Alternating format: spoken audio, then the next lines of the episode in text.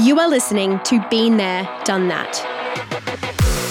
We present some of the smartest people connected to the business of coffee. People who've succeeded in the tough grind of hospitality by staying ahead of the rest. So join us as we explore the secrets to their success and help you accelerate your business.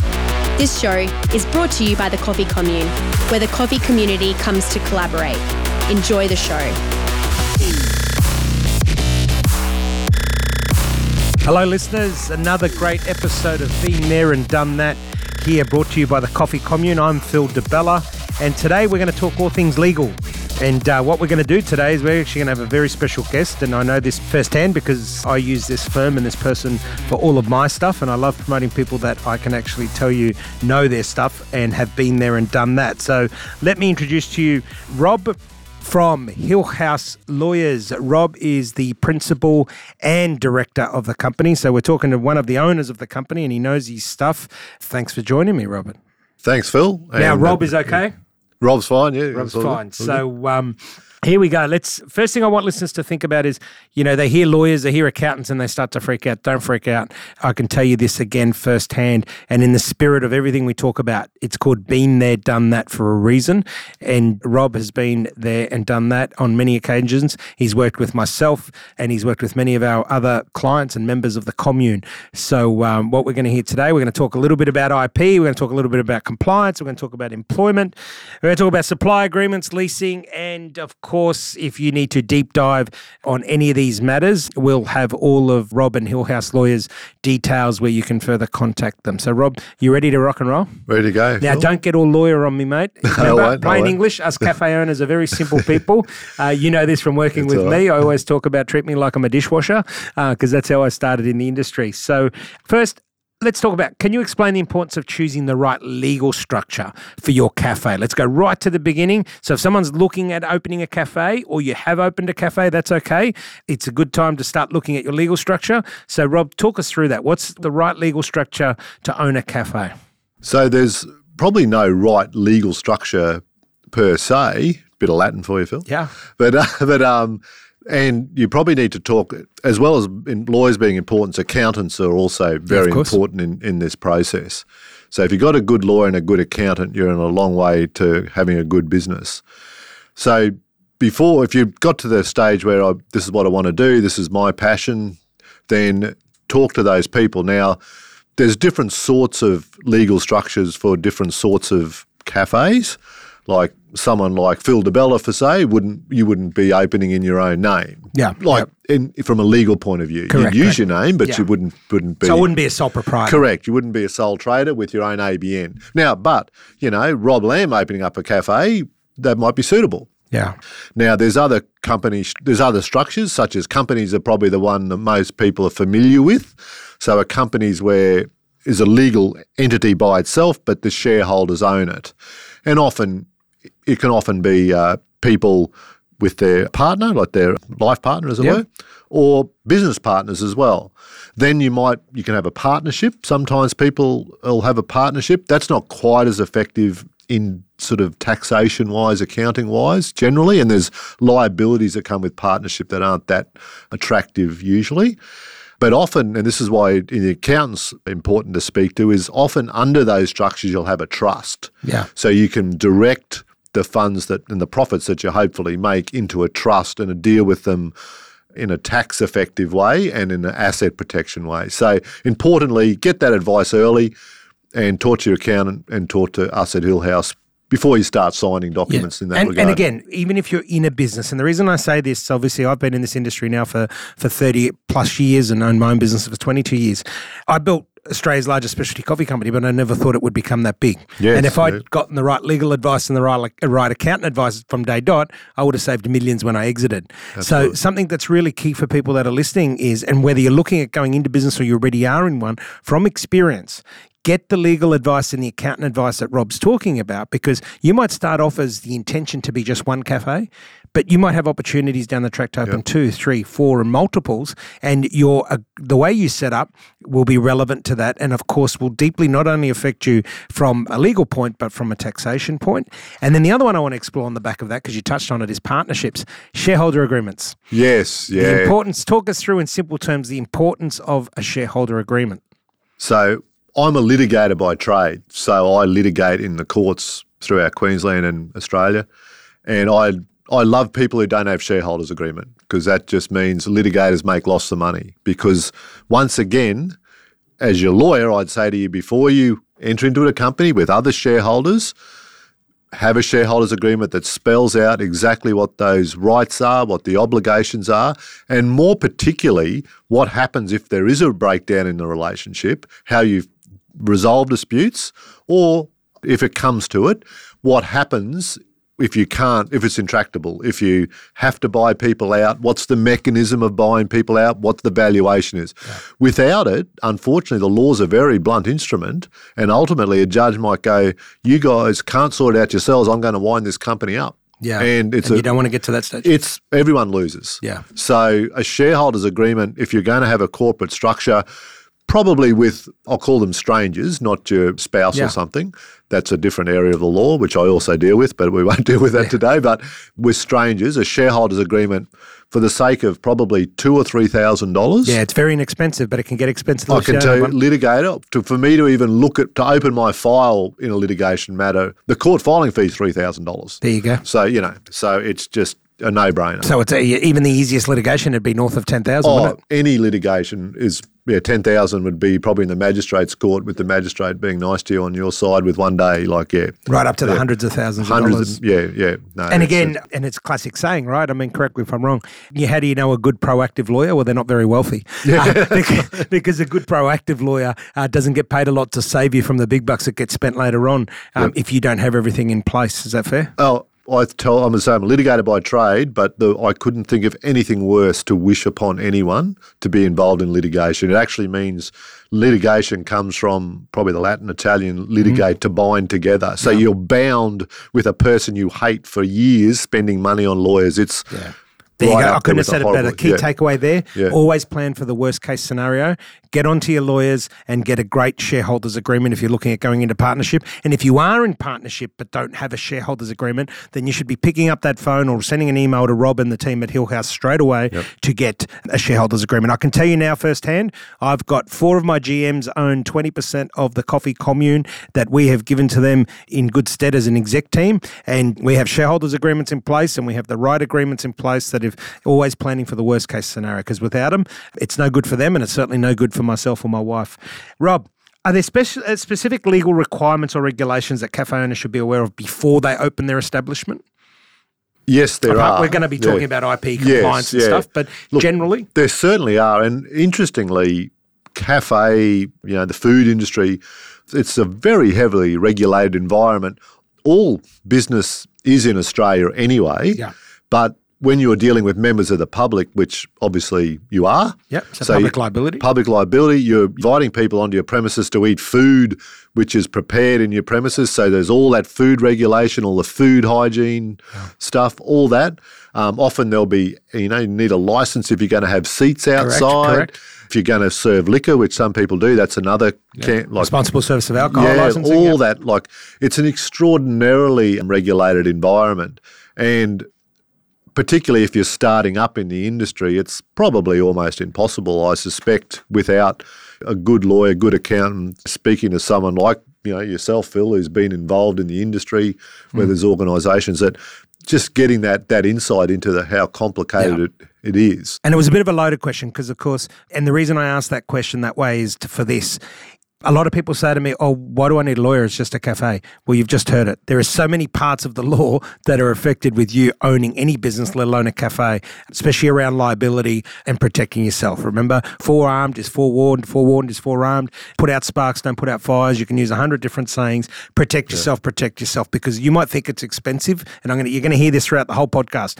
People generally think that lawyers are expensive. I tell you what, they're cheap compared to what it becomes later. Remember what I said? You know a good proactive lawyer because they're not walking around earning squillions and millions of dollars because the money gets made by lawyers when there's litigation. Absolutely, It gets done when you're not protecting yourself. So spend the money up front and get protected is going to be the, something that hopefully resonates through this. Let's talk IP. So intellectual property can be a concern for cafe owners, right? Especially when it comes to branding and menu creations. How can cafes protect their intellectual properties?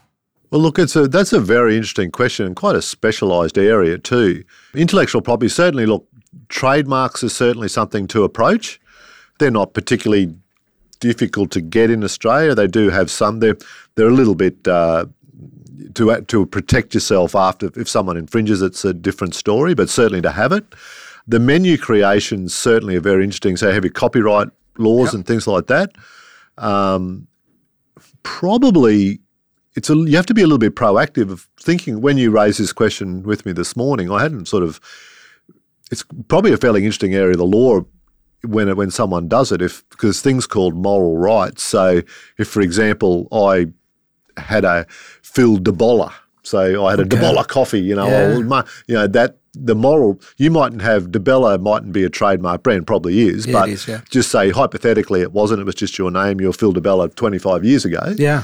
And I, you know, I thought Phil's doing well, you know, doing his thing. I'll call my coffee DeBolla. Yeah. Well, you'd be able to say, is um, legally that you know I have some moral rights in in relation to my Too name. similar, yeah. That's right, and I've been using my name in this industry, and you're deliberately passing off. Yeah. There's an action called passing off, where in that scenario, Robert Lamb using DeBolla coffee. Yeah. 25 years ago now it'd be a, you'd have a pretty good case but 25 years ago you'd have to prove that Di Bella was well known in the coffee industry and Robert Lamb using DeBolla is actually trying to pass off as Di Bella. Yeah. but and for people starting off that's the position they're going to be in. But taking the formal steps of trademarks copyright keeping- Logo registration. Logo well. register, keeping an eye on things too, just keeping an eye on them, being a little bit proactive about perhaps what people are doing. You probably, I'd and that's a key one because on the flip side, a lot of people get caught. I'll never forget, and I won't mention names, but um, of who it was. But 30 years ago, there was a predominant cafe in uh, New Farm that was firing on all cylinders, and they um, they were probably the first person in Brisbane, probably maybe even Australia, but definitely Brisbane, to do a frappuccino. Now you can imagine where this is going, right? Yeah, yeah. Uh, 30 years ago, they're doing frappuccino, and yeah, great, yeah, awesome, and they're new to Brisbane, and away they go. And six months in, they get tapped on the shoulder by obviously Starbucks Yep, because yep. they got a global um, Yeah, trademark and yeah. rights on the word frappuccino, Yep. and um, no one can use that without Starbucks. Obviously, t- if, if they find out, you're in a lot of trouble. So, obviously, as time's gone on and progressive, it's a lot harder to register things. So. So if anyone's listening to this saying, "Oh, I can, I've got something unique and registering it," before you deep dive and spend a lot of money, I think you get the right legal advice and get the right advice in general because it, it's gotten much harder to register certain things. Yes, yeah, um, yeah. You know, as the years have gone on, right, as stuff comes out and the rest of it. But I remember one of the key ones using a practical example was a Di Bella coffee, and I don't own Di Bella coffee anymore. And a lot of people still think I do, but I don't.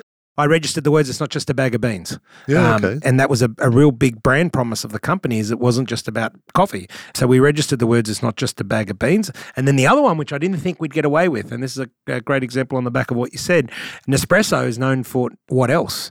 You know, so Nespresso's okay. tagline or, or um, mark is what else? And what I got away with, which I never thought I would, and I did it as a bit of a you know cheeky thing, but it got approved, was Di Bella Coffee, nothing else. Okay. Um, but where I got clever with it is I actually used the mark of Di Bella Coffee, dot, dot, dot, Yes. nothing else. So again, just a few practical examples on the back of what Rob has shared. You know, get some good legal advice because again, it can save you up front down the track on both sides, whether you're the person getting tapped on the shoulder saying, hey, you've ripped off my legal um, requirements. Because certainly- let's face it, you're the lawyer in the room.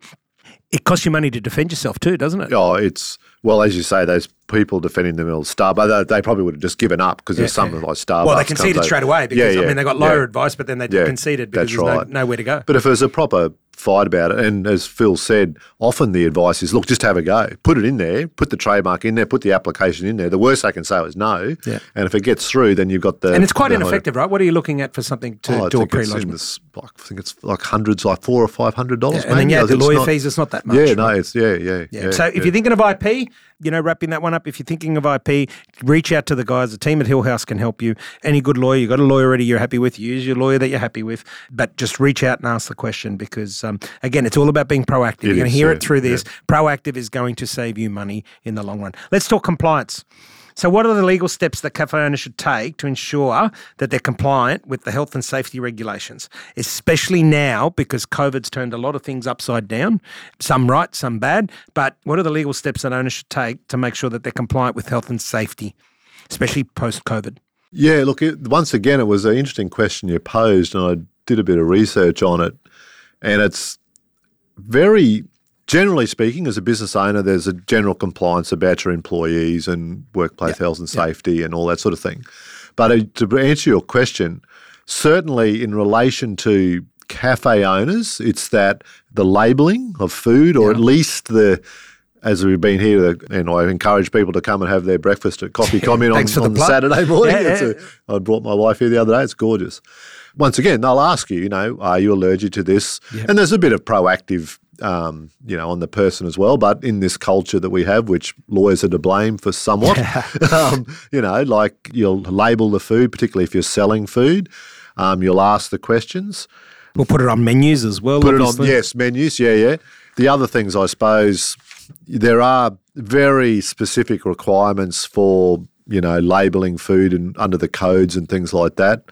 I suppose that's probably the main thing from a cafe point of view. Yeah. And and the key um, to that one area, Rob, from experience is is asking, right? Yeah. Is encouraging and training your team to ask the question. And I think that's a key takeaway in that space with that question for anyone listening is make sure that your team is asking the question because it shows a duty of care. Yes. You know, and, and duty of care is the most important thing when it comes to that space, right? That's right, because one of the questions you will get asked, whether it's um, informally or formally or hopefully not in the witness box, is what did you ask the customer before you gave them something that they had an anaphylactic shock in relation yeah. to? So, as Phil said, if you can say, well, I asked them, are they allergic to eggs? Correct. and it's on our menus. That's and, right. And, you'll yeah. see, and this will it's explain a, even the yeah. listeners listening why you'll see so much disclaimer around this may contain nuts. Yep. Uh, yes. And you'll see it on some labels that you think, well, what's nuts Absolutely. doing in that factory or what's nuts doing? But they have to put it there as a disclaimer for duty of care. Yeah. Um, and that'll help the listeners understand why there is so much, uh, let's say, you know, some people call it red tape. It's not really red tape, but why there's so much focus on that. We have to be careful. And it's coming back to everyone's trying to negate their duty of well, care. And it's also being proactive, as you say. Totally, so totally. you can, yeah, you can say that. Yeah. So tell me, in terms of permits, it's amazing how many people I speak to that don't understand. Um, you know, what do you mean I need a permit or a license? And you touched on some of them before, especially around if you're going to be a licensed venue, you need oh, a lawyer, yeah, yeah, right? You need a lawyer, full stop. But you, if you're looking at license or you are licensed and you've never engaged a lawyer, I suggest you get an audit done um, because you need it. The compliance stuff is gone out of control. Again, I've been in this industry for 32 years. 32, yep, 32, 33 years now. The compliance and how things have changed is crazy right? Tell us, what are some of the things that come to mind? Well, in relation to uh, cafes, restaurant, that sort of area, as Phil said, liquor is a completely different thing, and as I say, get a lawyer. There's also your food licenses. You need food and hygiene. Which some license. people don't get and still don't yeah, understand. You'll need, I think, as you know, you'll need a food supervisor. There has to Correct. be someone Registered here that's supervisor. A, that's right. You need, if depending where you're operating, if it's a food stall or a mobile truck, you're going to need those sort of licenses. Insurance is a big one. Oh, some look, people don't even yeah. have public public liability insurance. We'll we'll probably talk a bit more about insurance, but okay. not. Well, we want to touch on it. Yeah, now. let's yeah, go. So, let's look, go for it insurance is probably the most important thing you'll do because at the end of the day, we're all human. We all make mistakes. Our staff make mistakes. The customers make mistakes, whatever. Most sane people listening to this would not drive their motor vehicle without it being insured at least third party. Totally. Speaking to someone who parked pretty close to a Lambo the other day. Yeah. I hope you didn't damage it. My wife's driving that at the moment because hers is damaged. But like it would just be insane not to do so. So the there's the types of insurance you'll have, uh, as Phil mentioned, public liability insurance. So if someone slips over in your restaurant, you're on their way to the toilet, and you get a letter from one of the usual suspect lawyers, which is fine, they're doing their job. Then you you know you, your heart will skip a beat, but at least then you can pick up the phone to the insurer. You have, if you're serving your food, you'll have that sort of insurance with your public liability. Make sure you read your policy. Make sure it covers what you want it to cover. Then they're not that difficult to read at the end of the day. Obviously, get the advice if you need to, but read the policy yourself as well. If you've got staff, you need workers' compensation insurance or the equivalent wherever whatever state you're in. That's not particularly difficult to get a hold of either, and it's mandatory, of course. You may also have things that you don't think about, like your own insurance. So, what happens if you get sick? Correct. You know, um, I've taken advantage of personal TPD insurance myself. I've been very useful for me in my personal life. If it's if it's being all you know hangs on yourself, if you've got other directors, what happens if one of them gets sick or one. dies? Directors insurance is a big one. Yeah, like um, buyout, you know, once again with those agreements, a buy sell agreement, if one of your directors dies, you don't necessarily want to be in business with their partner. You just want a, insurance to pay their, their estate out and then you take their shares. That that sort of structure. Some good advice, yes. Yeah, yeah. So certainly there's a lot of insurance to be had. A good insurance broker's an excellent person to know as well. We've all had that experience, I'm sure, where we run into someone's car or vice versa, and you go, "Oh, at least Well, I've got insurance is going to touch any of us if Yeah. you went through the floods and all the rest Yeah, of it. Some yeah. are going to be good, some are not going to Yeah. be good. I think the key there is read your policy. If you're not sure about the policy, get a good lawyer to look over the policy, Yeah. obviously, uh, because they're going to be. And that's why I said proactive law is completely different to reactive law. Um, again, I said, I said it from the start. You're going to hear me say some of these things all the way through. Proactive, proactive, proactive. If you've taken anything away from this on the Been There and Done That podcast here, it's all about being proactive with legal responsibility because the last thing you want to do is be reactive because it's going to cost you. Uh, you know, I'll be brave and say it'll be at least five times more.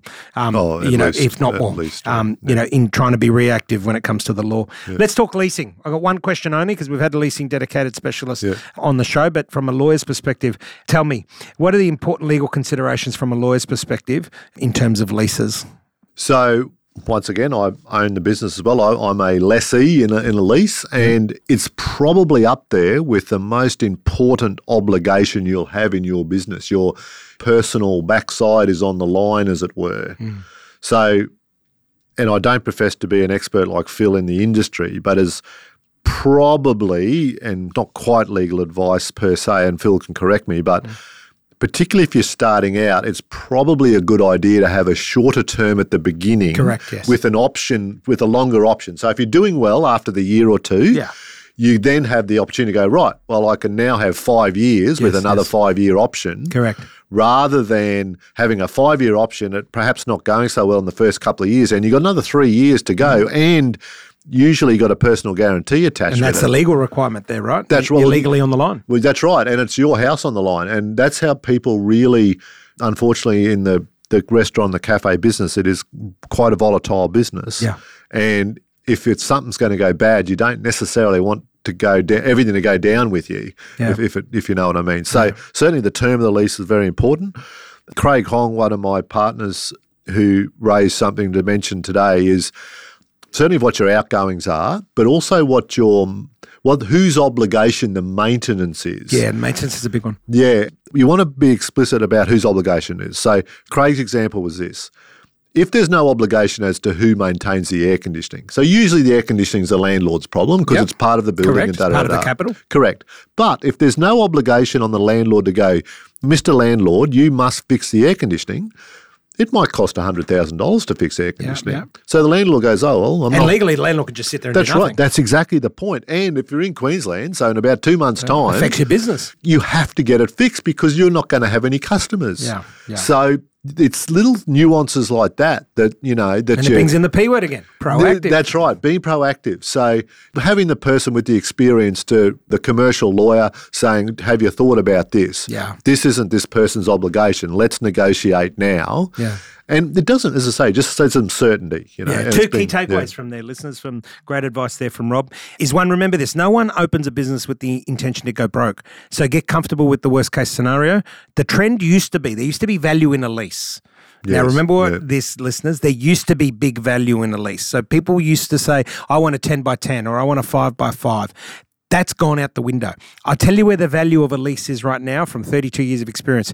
It's a one year with a five plus five year option. Yep. So it gives you one year, and I can, you know, and I've been there personally. I'll, I'll explain that in a minute. It's a one year with a five by five year option because if you don't do that, then you have got a lot more on the line. The second part is the proactive approach to your leasing. Good time to look at your lease if you haven't. We've got a leasing dedicated episode on Been There and Done That that you explores this a lot more. But you need to have a proactive because Rob's brought up a very, very good example there. And thank you, Craig, for that input. Is if it's grey, then the landlord sits in idle. Now, you sit in idle, they sit in idle, but who does it affect? It's not going to affect the landlord. It's going to affect you and your business operation. You couldn't have given a better example. Now, The one year plus a five year option and five year option after that. Personally, I had a business. We trialed a new concept. The concept worked revenue wise, but didn't it work expense wise. So one year, we opened that business, and then a year after, we weighed up whether it was worth to keep or not to keep, and we ended up shutting it down okay. without losing any money. Yeah, yeah. Um, we were making money in the year, but we thought that the return of investment didn't match where it was going, and it wasn't enough to risk another five year option. Now, had we not done the one year with a five plus five, then we would have been liable for that next five years. So yeah. if you're thinking of starting a new business or you're looking at expanding, that's a great little tip there is perhaps take one year lease with a five by five year option and try and get as much of that next five years cemented into the lease. Because the other thing is that, and I had somebody take this advice and they had it blow up in their face because they took a one year and then it didn't have the particulars in the five year option, and the rent because they'd done really oh, well. Okay. The rent was going to go through the roof. Was gonna, yeah, year. was going to get gotcha. go through the roof. So, yeah. guys, get proactive advice again. And a one by five by five or a one by three by three is great, but make sure you lock that next term in as well. Let's talk employment. I know you love this area. uh, we had you at a long lunch, which was a great success, and it was all about employment law. Let's take a couple of key things for the listeners. How can cafe owners protect themselves from potential legal disputes with employees, such around wages and hours issues and, and workplace safety concerns, which is a big one right now? How can we get you know, listeners to be proactive and protect themselves. So if you're going to start up a new business, or perhaps even in the industry, I would recommend just reading the fast food award and or the restaurant award, depending on on your particular whatever your um, business is. Business yeah. is, yeah. Just they're not particularly long documents. I think they're probably about twelve pages long. They're fairly all the awards are fairly similar. There's some nuances just getting to know that award and getting to know the pay rates as well. The way you really stuff it up, I suppose, is you either don't comply with the award, particularly for a long period of time, yep. and um, you have people you've been underpaying, and not on purpose. Yeah, yeah. but you often know, just, it's not on purpose. No, no, off, that's right. It's a lack of the, knowledge. The trouble with not well, the trouble's the wrong word, but one of the um, dilemmas of I'm not I can't think of the right word, but Australian employment law is really complicated. Yeah, it is. You know, there's probably there's, a, there's 200 awards for a start, yeah. so you got to work Which is out part of the problem that part, I've been advocating. Yep, yep. And I'm an employer as well, as is Phil. As I'm sure most, you most of the list, well, some of the listeners are, and if you're going to operating your business, you probably will end up being and you've got to make sure you comply. Otherwise, it's your fault at the end of the day. Yeah, ignorance is not an excuse ignorance in the law, right? Not, no, and whilst they're very fair in the Fair Work Commission, they are a very good organisation. Uh, all the people there are very good and very just. They're still bound by the law, and it's quite easy for a disgruntled employee rightly or wrongly, to make that application and, and do those things. So I would certainly be familiar with the awards. Yeah. If you're uncertain, talk to uh, Hillhouse, talk to an in, employment lawyer, talk to there's places like EmploySure that yeah. that can help you. But remember this, yeah. listeners. Ignorance is not an excuse and will not no. be accepted by no. Fair Work. They will be fair. I've, I've, i know firsthand, yeah. but they can only. You said it really well before. They're bound by the law, yeah. and ignorance doesn't allow them to to say, "Hey, no. we're okay with this." The key takeaway out of what Rob said was right at the beginning get across the award. If you're in doubt, there's organisations that can help you. There's legal establishments like Hillhouse. There's the Coffee Commune that can help. All of our members have access to IR and HR support through the National Retail Association um, hotline. You know, don't use ignorance as an excuse because there's plenty of support and help out there. And yes, it is for those listening going, but bloody hell, yes, it is complicated. We know that, but we can't change the 200 awards, but we need to be across them. I'd say if you're going to do something drastic with an employee, so either terminate them or yeah, change. Good segue to the next question. Yeah, yeah. Just talk to, as Phil said, your professional people, whether it's a lawyer or as you know yeah. people in the space, because you can really do things that are really backfire, and they can Okay, so that's the destroy proactive. your business. that, that, was my next yeah, question, right? Yeah. So let's because I want to talk it in two parts. One is proactive, right? What steps should cafe owners do before they terminate an employee or deal with a difficult situation, whether that's customer or anything, right? That's a proactive approach. So, simple answer is get the advice. Get You've the, just yeah, that. just look. there's ways to do those things. Yes. And if you There's a process. that's right. It's, that process is exactly right. If, as Phil said, I said, the Fair Work Commission are very fair, and there's quite defined processes both in the legislation and in the policies that they operate under. If you deviate from that process, and as Phil said, just because you don't know about it, it's not an excuse. It's about fairness. It's about giving the person that you're going to terminate or deal with or whatever a chance to explain the situation to otherwise why it shouldn't happen or what their side of the story is. Yeah. That's what it generally it's about. But there are certain things like you can't, and no one's suggesting for a minute that any sort of normal, rational person would do this, but you can't take action against people for a discriminatory reason or Yeah. if, you know, fire someone because they they're of a certain race or something like that. But We're you can't even fire that. somebody straight away. It doesn't matter how emotional you get about it. You can't fire someone for turning up to work late. Oh no, no, once no. either, Yeah. you know? Probably. Look, and even there's even cases, as say, just speaking sort of a bit like even punching your boss sometimes isn't enough to get you fired straight away. You know, like there's crazy, cases right? about that. Yeah, like oh, look, most cases you punch your boss, you're, You're going to get going to be. Yeah, but Or you're going to get it if you're on casual. You're not going to get many hours. there is a case. It was it's a, a railways worker. I'll put it that way. Who punched his boss and he was um, reinstated. So because fairly unionised. Um, it was a while ago, but um, yeah. But look, it's certainly just get the advice. Don't just react straight away because there's ways and means of doing it, which will probably save you a bit of heartache and going up to the fair. So let's go to the flip side. So someone right now listening is finding themselves in a legal in an event that there's going to be a legal dispute. What advice would you give to them? Look, depending on the dispute, I'd probably pick up the phone to a lawyer. Most disputes can be solved. Most disputes can be. People don't really, both sides of the, the equation don't want to be in a legal dispute, don't want to be in a legal fight. There's no upside except for lawyers. But You heard that are- first coming from a lawyer, Yeah. and I, that's why I respect you and I respect Hillhouse because you're not going to hear that advice from a lot of people, right? Uh, What you just said there, only five percent of lawyers would ever say that, right? And I really appreciate that, and I'm sure the listeners do too. Yeah, and I I couldn't afford myself. If I was involved in litigation, I couldn't afford myself. So Netherland, a normal person, Netherland, a normal person trying to run a business, mm. you know, and it's not you don't just need a headache.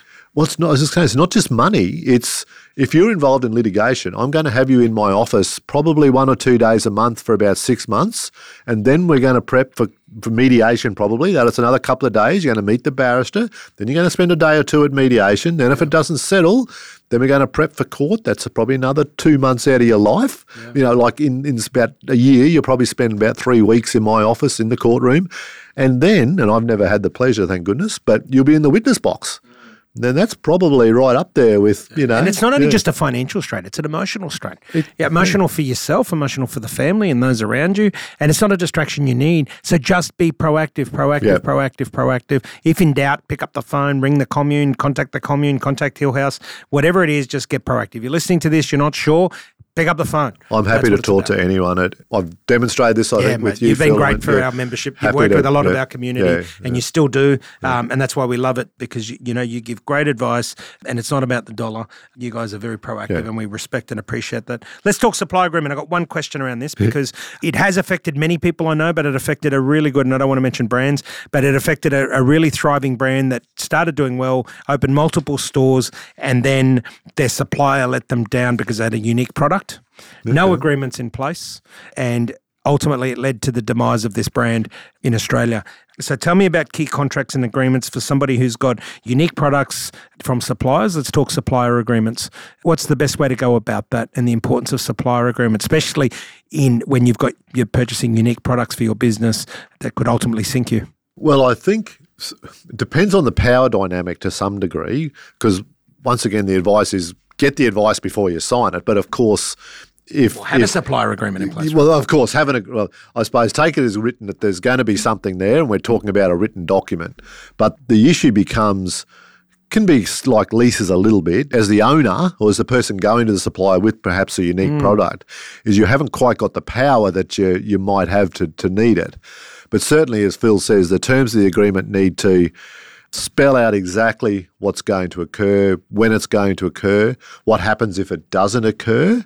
So That's the key one. And I'll talk through an example in a minute. yeah. So is it going to sound in money? Because it mightn't just be, oh, if I haven't supplied you with, um, you know, coffee commune coffee. Well, I just owe you a bag of coffee. Hmm. Well, no, I just had instead when I didn't have that bag of coffee, therefore I couldn't open my restaurant. I didn't sell. you know, my damages. Yeah, Yeah. that's right. So how do the damages flow and how are they assessed? The personal liability under those agreements on the flip side. So if uh, it's probably a little, probably not quite as drastic in supply agreements, I suspect, if it's just a transactional one.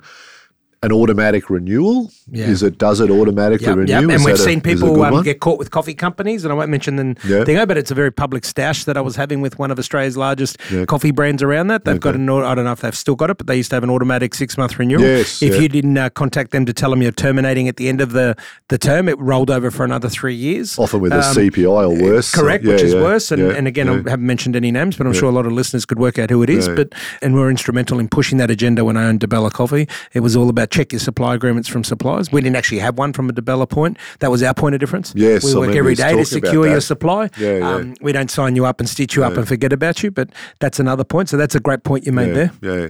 So look, yeah. I, once again, I suppose read the document, make sure you understand it, make sure it's important to you, and if in doubt, talk to someone who knows. And there's key elements there, right? Like I said, what, what are the action items if it doesn't go right? So let me talk through um, the importance. So the supply agreement I had with a, a takeaway cup company, and I was um, obviously one of the biggest customers they had, and it was a great supply agreement because it was for both, right? If the Australian dollar uh, came down under a certain level, it would enact a um, an automatic price increase for us uh, because obviously you know they'd be out of pocket. But if the Australian dollar went up, and and this is when the dollar was o- above parity, then the pricing would stay the same. But the big one was this because they were branded cups. If at any time cups for without any obviously um, given reason became out of stock, meaning it was human error, someone forgot to place the cup order from their perspective, from their their end, or um, something went wrong with their manufacturer, and again this was an acts of God and all the rest of it, then we would have cups at no charge until the branded ones came back in. okay, and the reason we did that, and what I put on there, so there's a second part to this, was so that I would pass that on free of charge to our customers. So it wasn't so that I would make 100% of the profit. So I'm still charging my customer, but I'm getting free cups from the supplier. No. The thing was that if the cups didn't have our brand on it, we got them for nothing, and I would give them to our customers for nothing. Okay. And only once in about 10 year of this agreement and relationship that we had, which was a great relationship, and again, I'm not mentioning brands, we had a great relationship with them. Only once did that come into play, and they warranted exactly um, what happened. But on the same side, when the dollar dropped under at parity. Um, the US dollar dropped back down to in the 90s. We paid more for our cups. So it was a really what I called a great supply agreement because it protected the supplier and it protected us as well, tying in everything that you've mentioned. Um, so it's putting some thought into those agreements, what they're actually for, isn't it? Correct. It's not purely transactional. Yeah. Well, as you know, the lawyer's job is to sort of put it all together. The my job as the business owner That's is to know right. um, how it's going to impact my business, so that you could write the appropriate document. Which is a great tip there for listeners. Is it's not the lawyer's job to think of the issue; it's their their job to put it all together based on your knowledge of your industry and what happens to you if things happen. We'll certainly try, but that's right. We can't have the in-depth knowledge that people have of their particular industries. That's yeah, right. of course, Yeah, of course. yeah. So let's talk legislation changes. Oh, yes, yes. because uh, governments love changing things, especially when um, without consultation. And the recent one, as you've heard me bang on about, is government. Even though we've got three percent unemployment and everyone's short of staff, the government comes along and says, "Well, international workers, international students can only work twenty four hours a week now, and that's effective in six weeks' time. Not from now. This was ages ago, right? So these are some of the legislation changes that our lovely governments love to put on us. What are some of the emerging legal trends and changes that people need to be aware of? And I know you spoke about this at the lunch not so long ago. So look, the major ones that I know about are the employment ones. Yeah, correct. But certainly, Well, that's the biggest expense for a cafe. So any cafe Yeah, owner yeah. or, or restaurant, you know, because you'll come from professional services, which is, which is a bit different.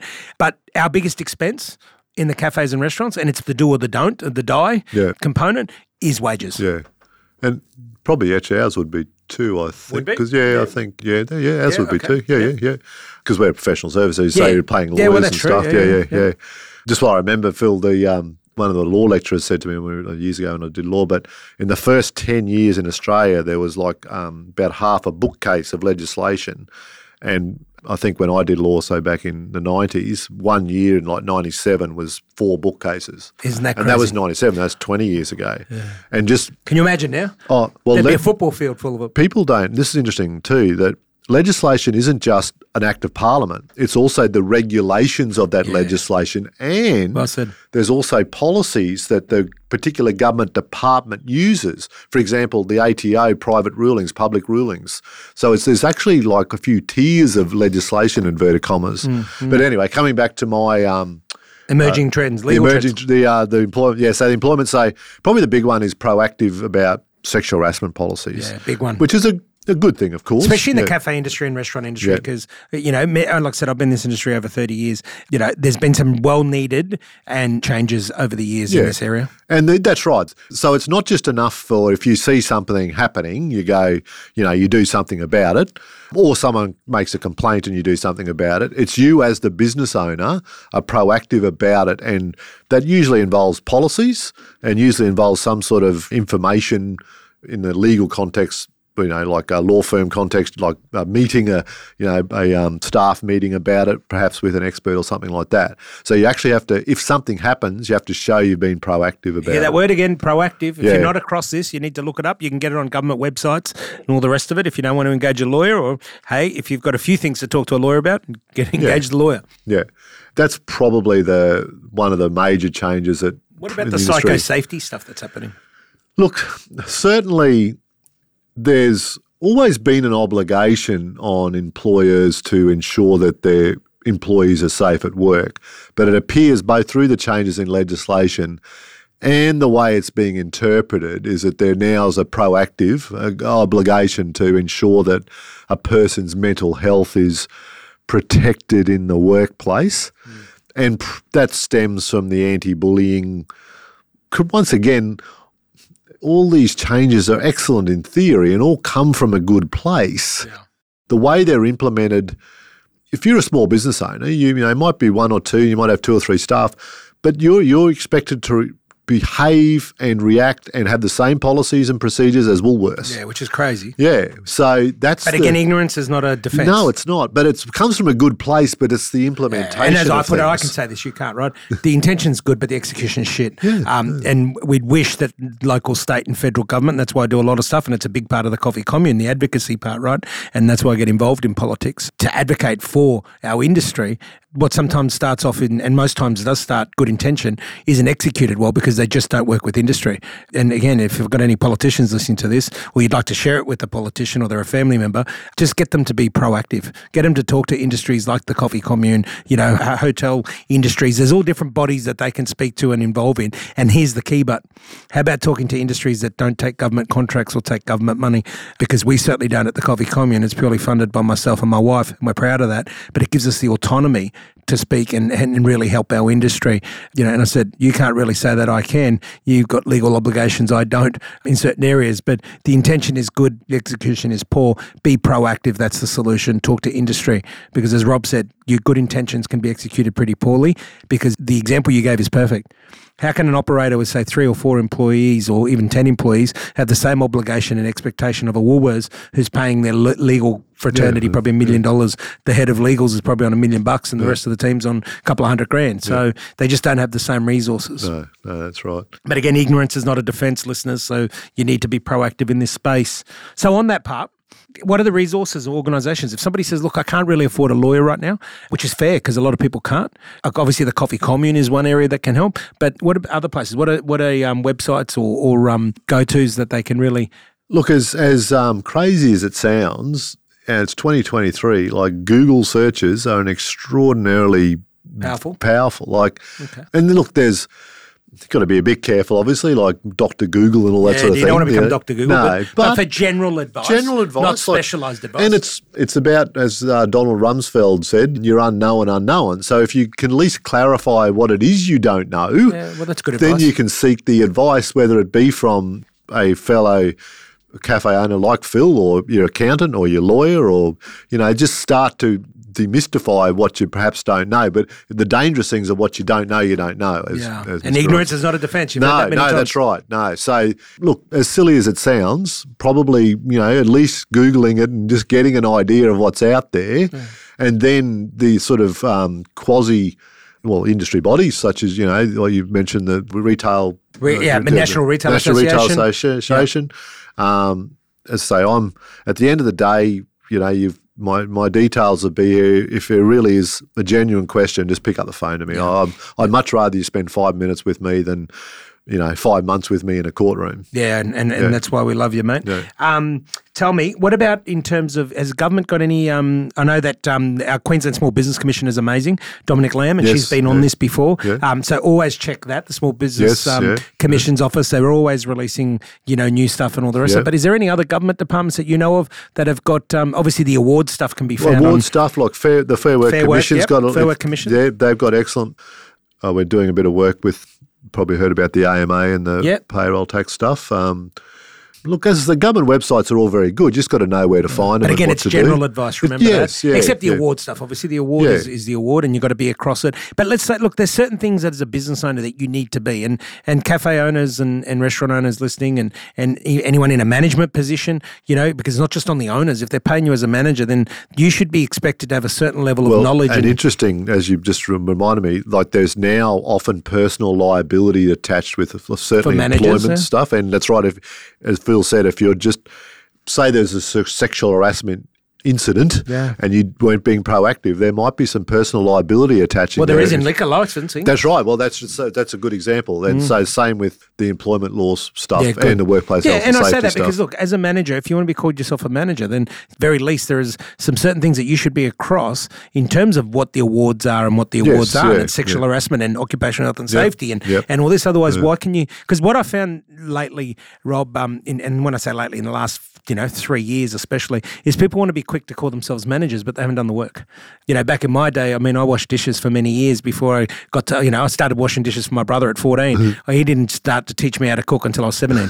Whereas now, if they're in a place six months, they want promotions. I mean, and I'm not saying that to bag people. I'm just saying, hey, we need to put our hands back on the pulse, put your fingers back on your pulse and slow down a little bit because people are quick to call themselves experts and they're quick to call themselves managers. I call them two minute noodles. Don't be a two minute noodle. There are responsibilities, obligations that you have as you climb the corporate ladder, so to speak, whether it's uh, in a cafe, in a restaurant, in hospitality, in any industry, there's responsibilities that come with promotions. Be across those responsibilities. they're always getting harder and more onerous. They just are. That's just the nature of the society we're Yeah, in. The, you yeah. know, that's what governments do. They pass legislation and make more laws because that's what they do. That's what they do, Yeah. and ignorance is not a defence, unfortunately. And one of the reasons, again, why Coffee Commune's using its its position in the industry to to help advocate for change and all the rest of it.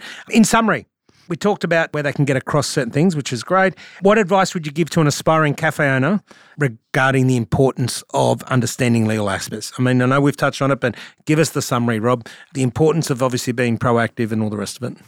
Probably very general advice, probably not just cafe owners, but everyone. Don't sign anything until you've read it. And if it's really important, until you've spoken to your professional advisors. Great advice. Yeah. They're, I love people signing stuff before they read it because I'm a litigator, but don't. It's just once you've signed it, you're stuck with it.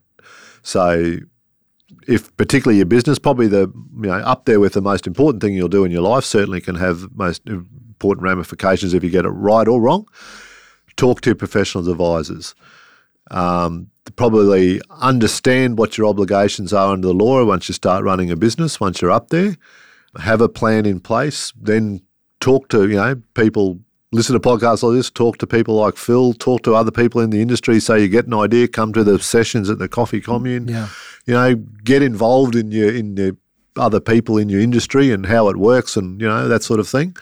And if a problem arises, don't stick your head in the sand. Don't react impulsively or instinctively because often, unfortunately, in our society, that might be wrong as a business You owner. or as bigger hole. That's right. You just make it. You know, you send that email that the barrister on the other side is cross-examining you on in the witness box that you sent at one Yeah. o'clock in the morning Yeah. that you shouldn't After a have few sent. bottles of wine. That's right. Yeah. I've, I've, There's another piece of advice. Don't, make Don't. sure you breathalyze yourself before you send anything to anybody, right? There's another. Well, on that, just don't. If it's really important and you're really angry, write it, but Yeah, don't, don't send, send it. it. You know, put it in the drawer. You know, the old advice our Yeah, yeah. parents gave us. I'm sure. Just put it in the drawer and then think about it tomorrow morning. yeah, keep the emotion and the ego Because out of it. emails are just yeah. Litigators love them because they're beautiful. Well, it's evidence, well, it's all yeah. evidence. I mean, everything's based on precedent and evidence. Um, It's there in black and white. It's Yeah. and but yeah, just And don't yeah, send and it. look, um, mate, Rob, it's been fantastic to have you, and I appreciate you giving up your time and your knowledge. Because remember, you know, your professional services. This is your livelihood. You normally get get paid for this sort of stuff. You haven't been paid for this podcast. It's your time you're giving up. And if we work off the traditional six minutes increments, I'd probably owe you a few thousand dollars. But um, no, we'll be, um, you know, we appreciate you coming No, in and doing what you do. Phil. And one of the things that really resonated me with what you said, and we wouldn't pick this if you, if I got you to guess it, is when you said you couldn't afford you No. In a litigation. And I want listeners to really just think about that. Rob's not the wealthiest man in the world, but he's not the poorest man in the world. And I think that really strung a chord with me and really brought it to life. You have here an amazing litigator who specializes in litigation, right? Who's a director of a mid tier legal firm, has just said these words I couldn't afford me if I was in litigation. If that doesn't make you want to be or get off your bum to be proactive when it comes to the law and owning a business in general, then I don't know what will. So, Rob, thank you. You've you, been Phil. there, done that. Um, and we really appreciate uh, your time and everything else. Rob's always a frequent attendee to our events at the Coffee Commune. We know we'll have him back next year as well as one of our events because there's always new stuff happening in the space of law. Hillhouse are a great partner of the Coffee Commune and very proactive in what they do. The, uh, Rob and his team come along to different events and they're always talking to people and sharing their knowledge. So, um, Listen to the podcast. All the details will be on the end. Our great producer, Gilberto from the Podcast Boss, will always do an amazing job in summarizing. But if you need anything else, reach out. All the details will be there. Rob Lamb, Hillhouse Lawyers, his details will be there. Please don't put your head in the sand, like Rob said. Be proactive. Ignorance is not a defense in law, and be proactive in everything that you do in the space. Until next time, uh, this has been Phil Di Bella. Rob, thank you again. Thank you, Phil. You've been listening to Phil Di Bella. Been there, done that. Until next time, go be the best you can be. That's a wrap for today. Keep listening for more episodes of Been There and Done That. The Coffee Commune is here to help accelerate your potential. We want you to be better tomorrow than today. Until next time, you've been listening Phil Di Bella. I'm the founder and managing director of the Coffee Commune, a place where the coffee community comes to collaborate.